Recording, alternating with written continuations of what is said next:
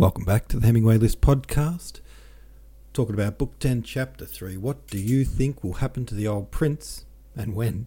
And what, oh, sorry, who do you think he was talking to during the night, aside from Tikhon? I liked the detail about how troubled he is every night and how he uh, makes Tikhon set up a bed in a different area of the house every night because he can't sleep in the same place twice. Uh, he associates that spot with the negative thoughts he had there, and because he has negative thoughts every night in bed, he needs to sleep somewhere else every night. That's a kind of insight, a little glimpse into um, why this poor old man is so angry, grumpy. He's troubled. Rahul the Invader said, For all his flaws, I do really empathise with old Prince Nicholas. All the drastic effects of age is affecting him, but he just can't leave it all and move on. It feels like he wants to let go and die peacefully, but somewhere in him, something is clutching him back to stay in the world. That one last letter to read, that one plan to analyse, it's a fascinating portrait of a productive man suffering to the habits of his life at an age where his body is no longer willing. The last few chapters have been my favourites in the book. Tolstoy's writing flows like an ebb in a silent sea. Interesting. Um, they've been good chapters, and it's interesting that they're your favourites because they, you know, they might fly under the radar a little bit. They're not really chapters that pop out and grab you like some of the more action-packed one or the more exciting ones, especially in sort of book one and two, where people are giving birth and dying and going to war and being shot at, and you know, there's the whole battle over the inheritance with old man um, Pierre's what's Bezukhov. so that's cool to see that it's someone Rahul the Invader, that it's someone's um, favorite chapters. Makes me want to go back and read them again to see should I have been paying more attention. Um, all right. I think let's just keep reading. What do you reckon? What are we up to? Book 10, chapter 4. Oh, it's a long it's a long chapter. All right, here we go on a long chapter. Bald Hills, Prince Nicholas Bolkonsky's estate lay 40 miles east of Smolensk and 2 miles from the main road to Moscow. The same evening that the prince gave his instructions to Alpatych, Dessalles, having asked to see Princess Mary, told her that, as the prince was not very well, and was taking no steps to secure his safety. Though from Prince Andrew's letter it was evident that to remain at Bald Hills might be dangerous, he respectfully advised her to send a letter by Alpatych to the provincial governor at Smolensk asking him to let her know the state of affairs and the extent of the danger to which Bald Hills was exposed. Dessalles wrote this letter to the governor of Prince Mary. She signed it, and it was given to Alpatych with instructions to hand it to the governor and to come back as quickly as possible if there was danger. Having received all his orders, Alpatych, wearing a white beaver hat, a present from the prince, and carrying a stick as the prince did, went out accompanied by his family. Three well fed roans stood ready, harnessed to a small conveyance with a leather hood. The larger bell was muffled, and the little bells on the harness stuffed with paper. The prince allowed no one at Bald Hills to drive with ringing bells, but on a long journey, Alpatych liked to have them. His satellites, the senior clerk, a counting house clerk, a scullery maid, a cook, two old women, a little page boy, the coachman, and various domestic serfs were seeing him off. His daughter placed chintz covered down cushions for him to sit on and behind his back. His old sister in law popped in a small bundle, and one of the coachmen helped him into the vehicle. There, there, women's fuss, women, women, said Alpatych, puffing and speaking rapidly, just as the prince did, and he climbed into the trap. After giving the clerks orders about the work to be done, Alpatych, not trying to imitate the prince now, lifted the hat from his bald head and crossed himself three times. If there is anything, come back. If there is anything, come back. Yakov Alpatych, for Christ's sake, think of us, cried his wife, referring to the rumours of war and the enemy. Women, women, women's fuss, muttered Alpatych to himself, and started on his journey, looking round at the fields of yellow rye and the still green, thickly growing oats, and at other quite bleak fields just being ploughed a second time. As he went along, he looked with pleasure at the year's splendid crop of corn, scrutinized the strips of rye field which were which here and there were already being reaped, made his calculations as to the sowing and the harvest, and asked himself whether he had not forgotten any of the prince's orders. Having baited the horse twice on the way, he arrived at the town toward evening on the 4th of August. Alpatich kept meeting and overtaking baggage trains and troops on the road. As he approached Smolensk, he heard the sounds of distant firing, but these did not impress him. What struck him most was the sight of a splendid field of oats in which a camp had been pitched, and which was being mown down by the soldiers, evidently for fodder. This fact impressed Alpatich, but in thinking about his own business, he soon forgot it. All the interests of life, for more than thirty years, had been bounded by the will of the prince, and he never went beyond that limit. Everything not connected with the execution of the prince's orders did not interest and did not even exist for Alpatich. On reaching Smolensk on the evening of the 4th of August, he put up in the Gachina suburb across from the, the Dnieper at the inn kept by Ferapontov, where he had been in the habit of putting up for the last thirty years. Some thirty years ago, Ferapontov, by Alpatich's advice, had bought a wood from the prince, had begun to trade, and now had a house, an inn, and a corn dealer's shop at that province. He was a stout, dark, red faced peasant in the forties, with thick lips, a broad knob of a nose, similar knobs over his black frowning brows and a round belly. Wearing a waistcoat over his cotton shirt, Ferapontov was standing before his shop, which opened onto the street. On seeing Alpatich, he went up to him. You're welcome, Yakov Alpatich. Folks are leaving the town, but you have come to it, said he. Why are they leaving the town? asked Alpatich. That's what I say. Folks are foolish, always afraid of the French. Women's fuss, women's fuss, said Alpatich. Just think, just what I think, Yakov Alpatich. What I say is, orders have been given not to let them in, so that must be right.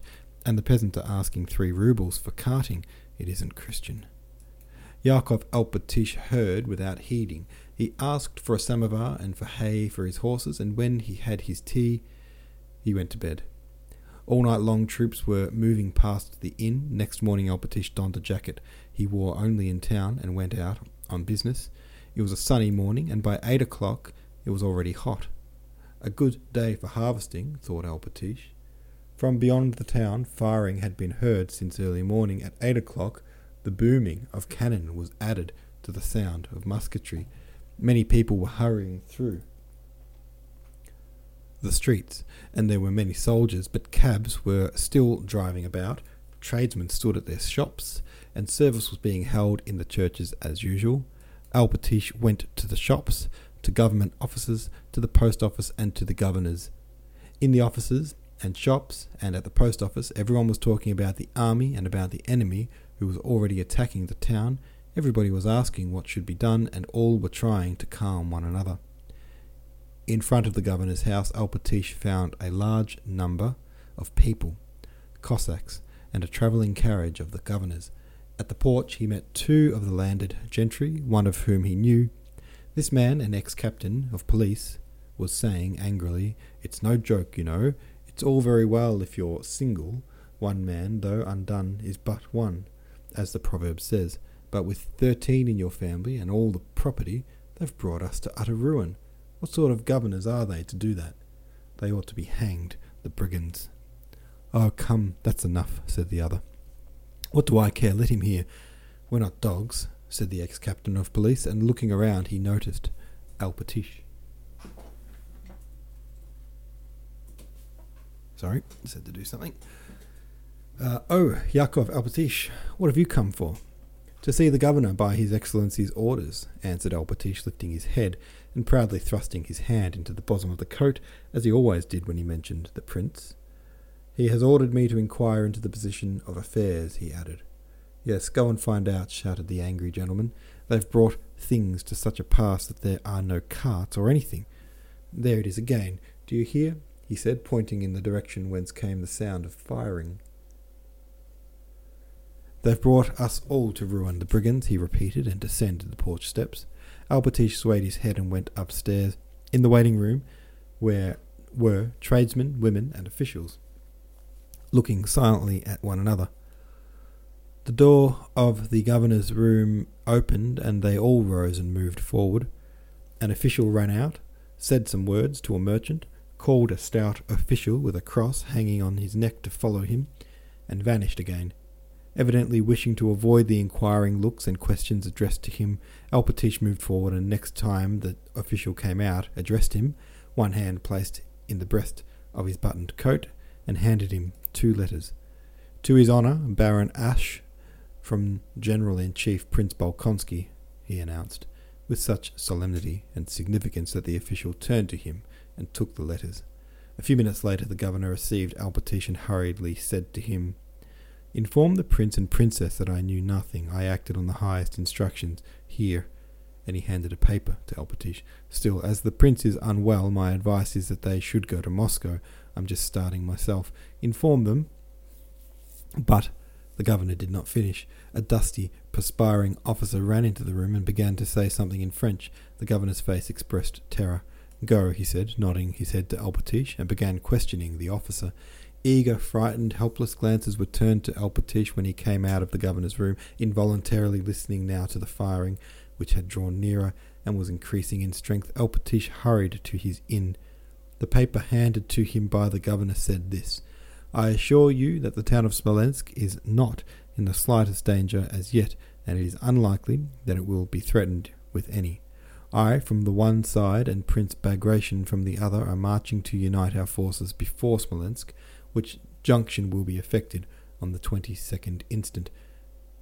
And both armies, with their united forces, will defend our compatriots of the province entrusted to your care till our efforts shall have been beaten back the enemies of our fatherland, or till the last warrior in our valiant ranks has perished.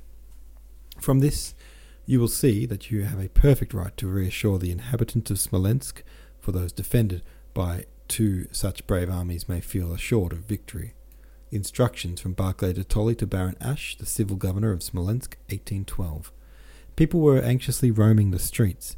Carts piled high with household utensils, chairs, and cupboards kept emerging from the gates of the yards and moving along the streets. Loaded carts stood at the house next to Ferapontov's, and women were wailing and lamenting as they said goodbye. A small watchdog ran round, barking in front of the harnessed horses. Alpatich entered the, entered the inn yard at a quicker pace than usual and went straight to the shed where the, his horses and trap were. The coachman was asleep, he woke him up and told him to harness, and went into the passage. From the host's room came the sound of a child crying, the despairing sobs of a woman, and the hoarse, angry shouting of Ferapontov. The cook began running hither and thither in the passage like a frightened hen just as Alpatich entered. He's done her to death, killed the mistress, beat her, dragged her about so. What for? asked Alpatich. She kept begging to go away. She's a woman. Take me away, she says. Don't let me perish while my little children, with my little children. Folks, she says, are all gone, so why, she says, don't we go? And he began beating and pulling her about. At these words, Alpatich nodded as if in approval, and not wishing to hear more, went to the door of the room opposite the innkeeper's, where he had left his purchases. You brute, you murderer! screamed a thin, pale woman, who, with a baby in her arms and her kerchief torn from her head, burst through the door at that moment and down the steps into the yard. Ferapontov came out after her, but on seeing Alpatich, adjusted his waistcoat, waistcoat, smoothed his hair, yawned, and followed Alpatich into the opposite room. Going already? said he. Alpatich, without answering or looking at his host, sorted his packages and asked how much he owed. We'll reckon up. Well, have you been to the governor's? asked Ferapontov. What has been decided? Alpatich replied that the governor had not told him anything definite. With our business, how can we get away? said Ferapontov. What we'd have to pay seven roubles a cartload to Dorog to Dorogobuzh Dorogobuzh and tell him they are not Christians to ask it. Selivanov now, did a good stroke last Thursday, sold flour to the army at nine roubles a sack. We have some tea, he, ad- he added. While it seems to be getting quieter, remarked Ferapont, finishing his third cup of tea and getting up, ours must have got the best of it. The orders were not to let them in. So we're in force, it seems. They say the other day Matthew Ivanitch Platov drove them into the river Marina and drowned some 18,000 in one day. Alpatich collected his parcels, handed them to the coachman, who had come in, and settled up with the innkeeper. The noise of wheels, hoofs, and bells was heard from the gateway as a little trap passed out. It was by now late in the afternoon. Half the street was in shadow, the other half brightly lit by the sun. Alpatich looked out of the window and went to the door. Suddenly, the strange sound of a far off whistling and a thud was heard, followed by a boom of a cannon blending into a dull roar that set the windows rattling. He went out into the street. Two men were running past toward the bridge. From different sides came whistling sounds and the thud of cannon balls and bursting shells falling on the town. But these sounds were hardly heard in comparison with the noise of the firing outside the town, and attracted little attention from the inhabitants. The town was being bombarded by a 130 guns which Napoleon had ordered up after four o'clock. The people did not at once realize the meaning of this bombardment. At first, the noise of the falling bombs and shells only aroused curiosity. Ferapontov's wife, who till then had not ceased wailing under the shed, became quiet, and with the baby in her arms went to the gates, listened to the sounds, and looking in silence at the people. The cook and a shop assistant came to the gate, which with lively curiosity, everyone tried to get a glimpse of the projectiles as they flew over their heads. Several people came round the corner talking eagerly. What force, remarked one, knocked the roof and ceiling all to splinters. Routed up the earth like a pig, said another. That's grand, it bucks one up, laughed the first. Lucky you jumped aside, or it would have wiped you out. Others joined those men and stopped and told how cannonballs had fallen on a house close to them. Meanwhile, still more projectiles, now with the swift, sinister whistle of a cannonball, now with the agreeable, intermittent whistle of a shell, flew over people's heads incessantly, but not one fell close by, they all flew over. Alpatich was getting into his trap. The innkeeper stood at the gate. What are you staring at? he shouted to the cook, who, in her red skirt with sleeves rolled up, swinging her bare elbows, had stepped to the corner to listen to what was being said. What marvels! she exclaimed, but hearing her master's voice, she turned back, pulling down her tucked up skirt. Once more, something whistled, but this time quite close, swooping downwards like a little bird. A flame flashed in the middle of the street, something exploded, and the street was shrouded in smoke. Scoundrel, what are you doing? shouted the innkeeper, rushing to the cook. At that moment, the pitiful wailing of women was heard from different sides. The frightened baby began to cry, and people crowded silently with pale faces round the cook. The loudest sound in that crowd was her wailing. Oh, dear souls, dear kind souls, don't let me die, my good souls.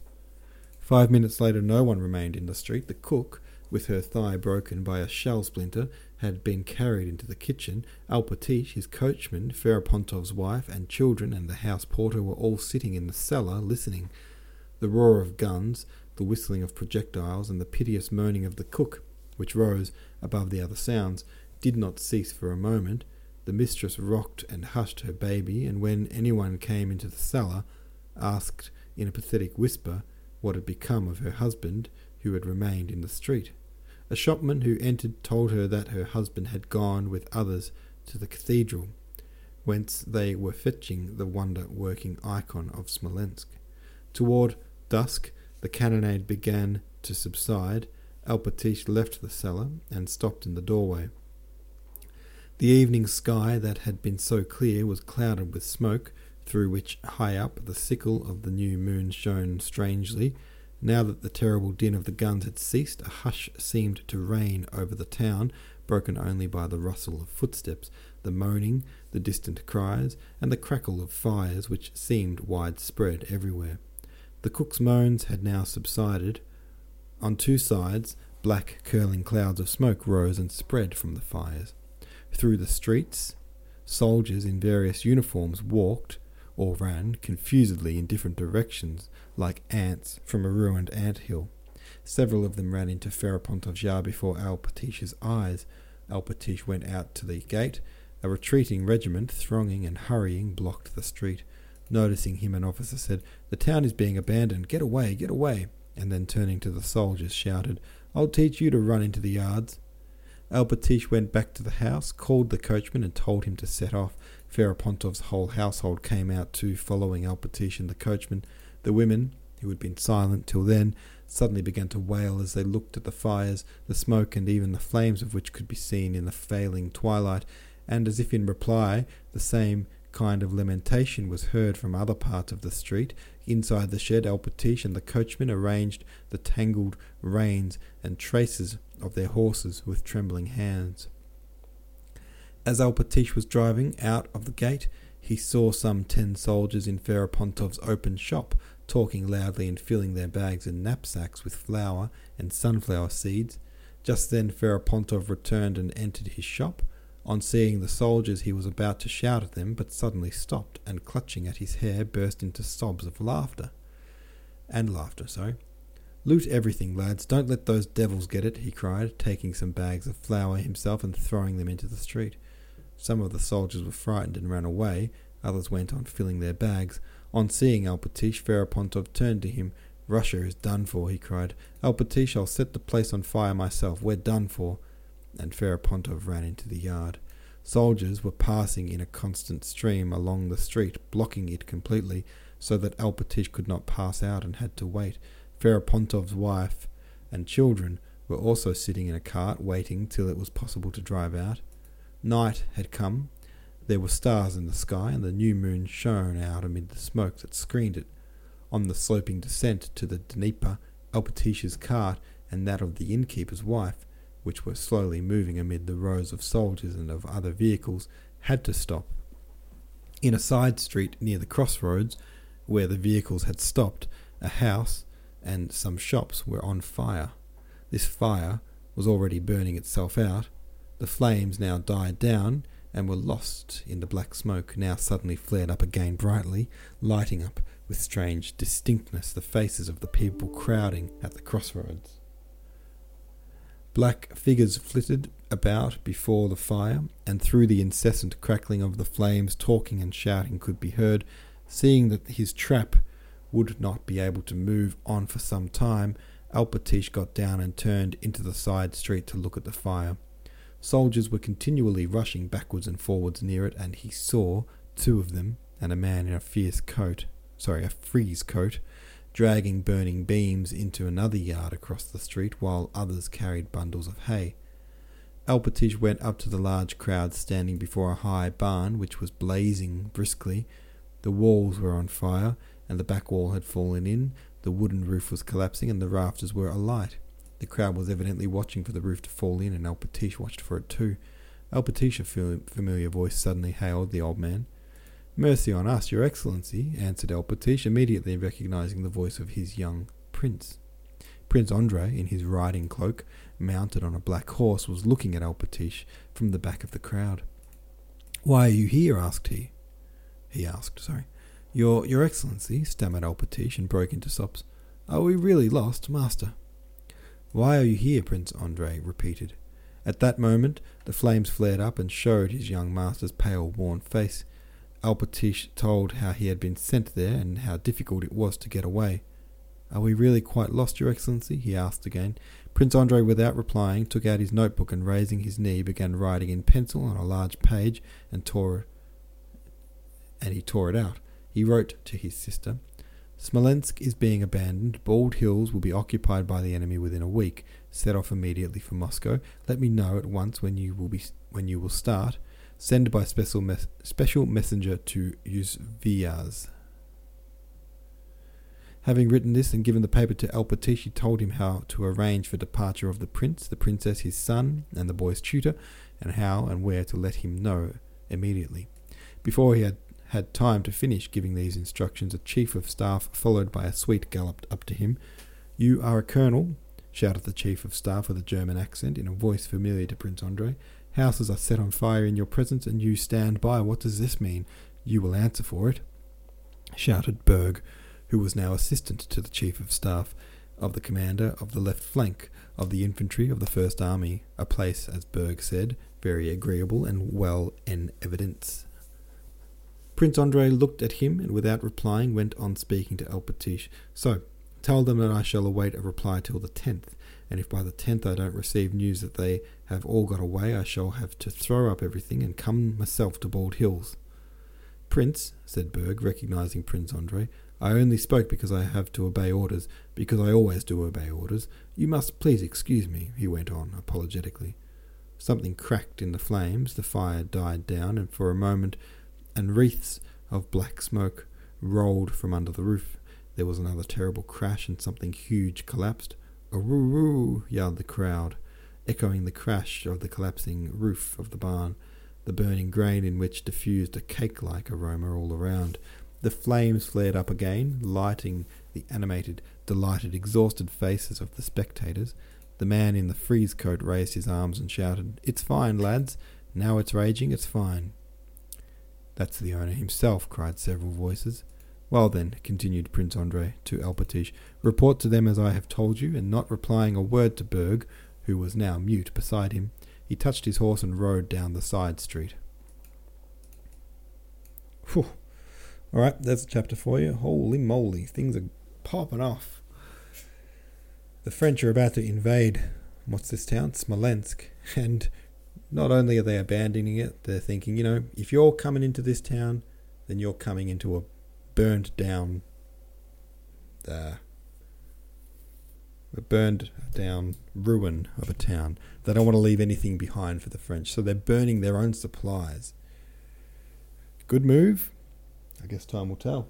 Interesting move, though. Alright, guys, that's it. Thanks for listening to that chapter. Have your say about it on Reddit, and I'll see you tomorrow.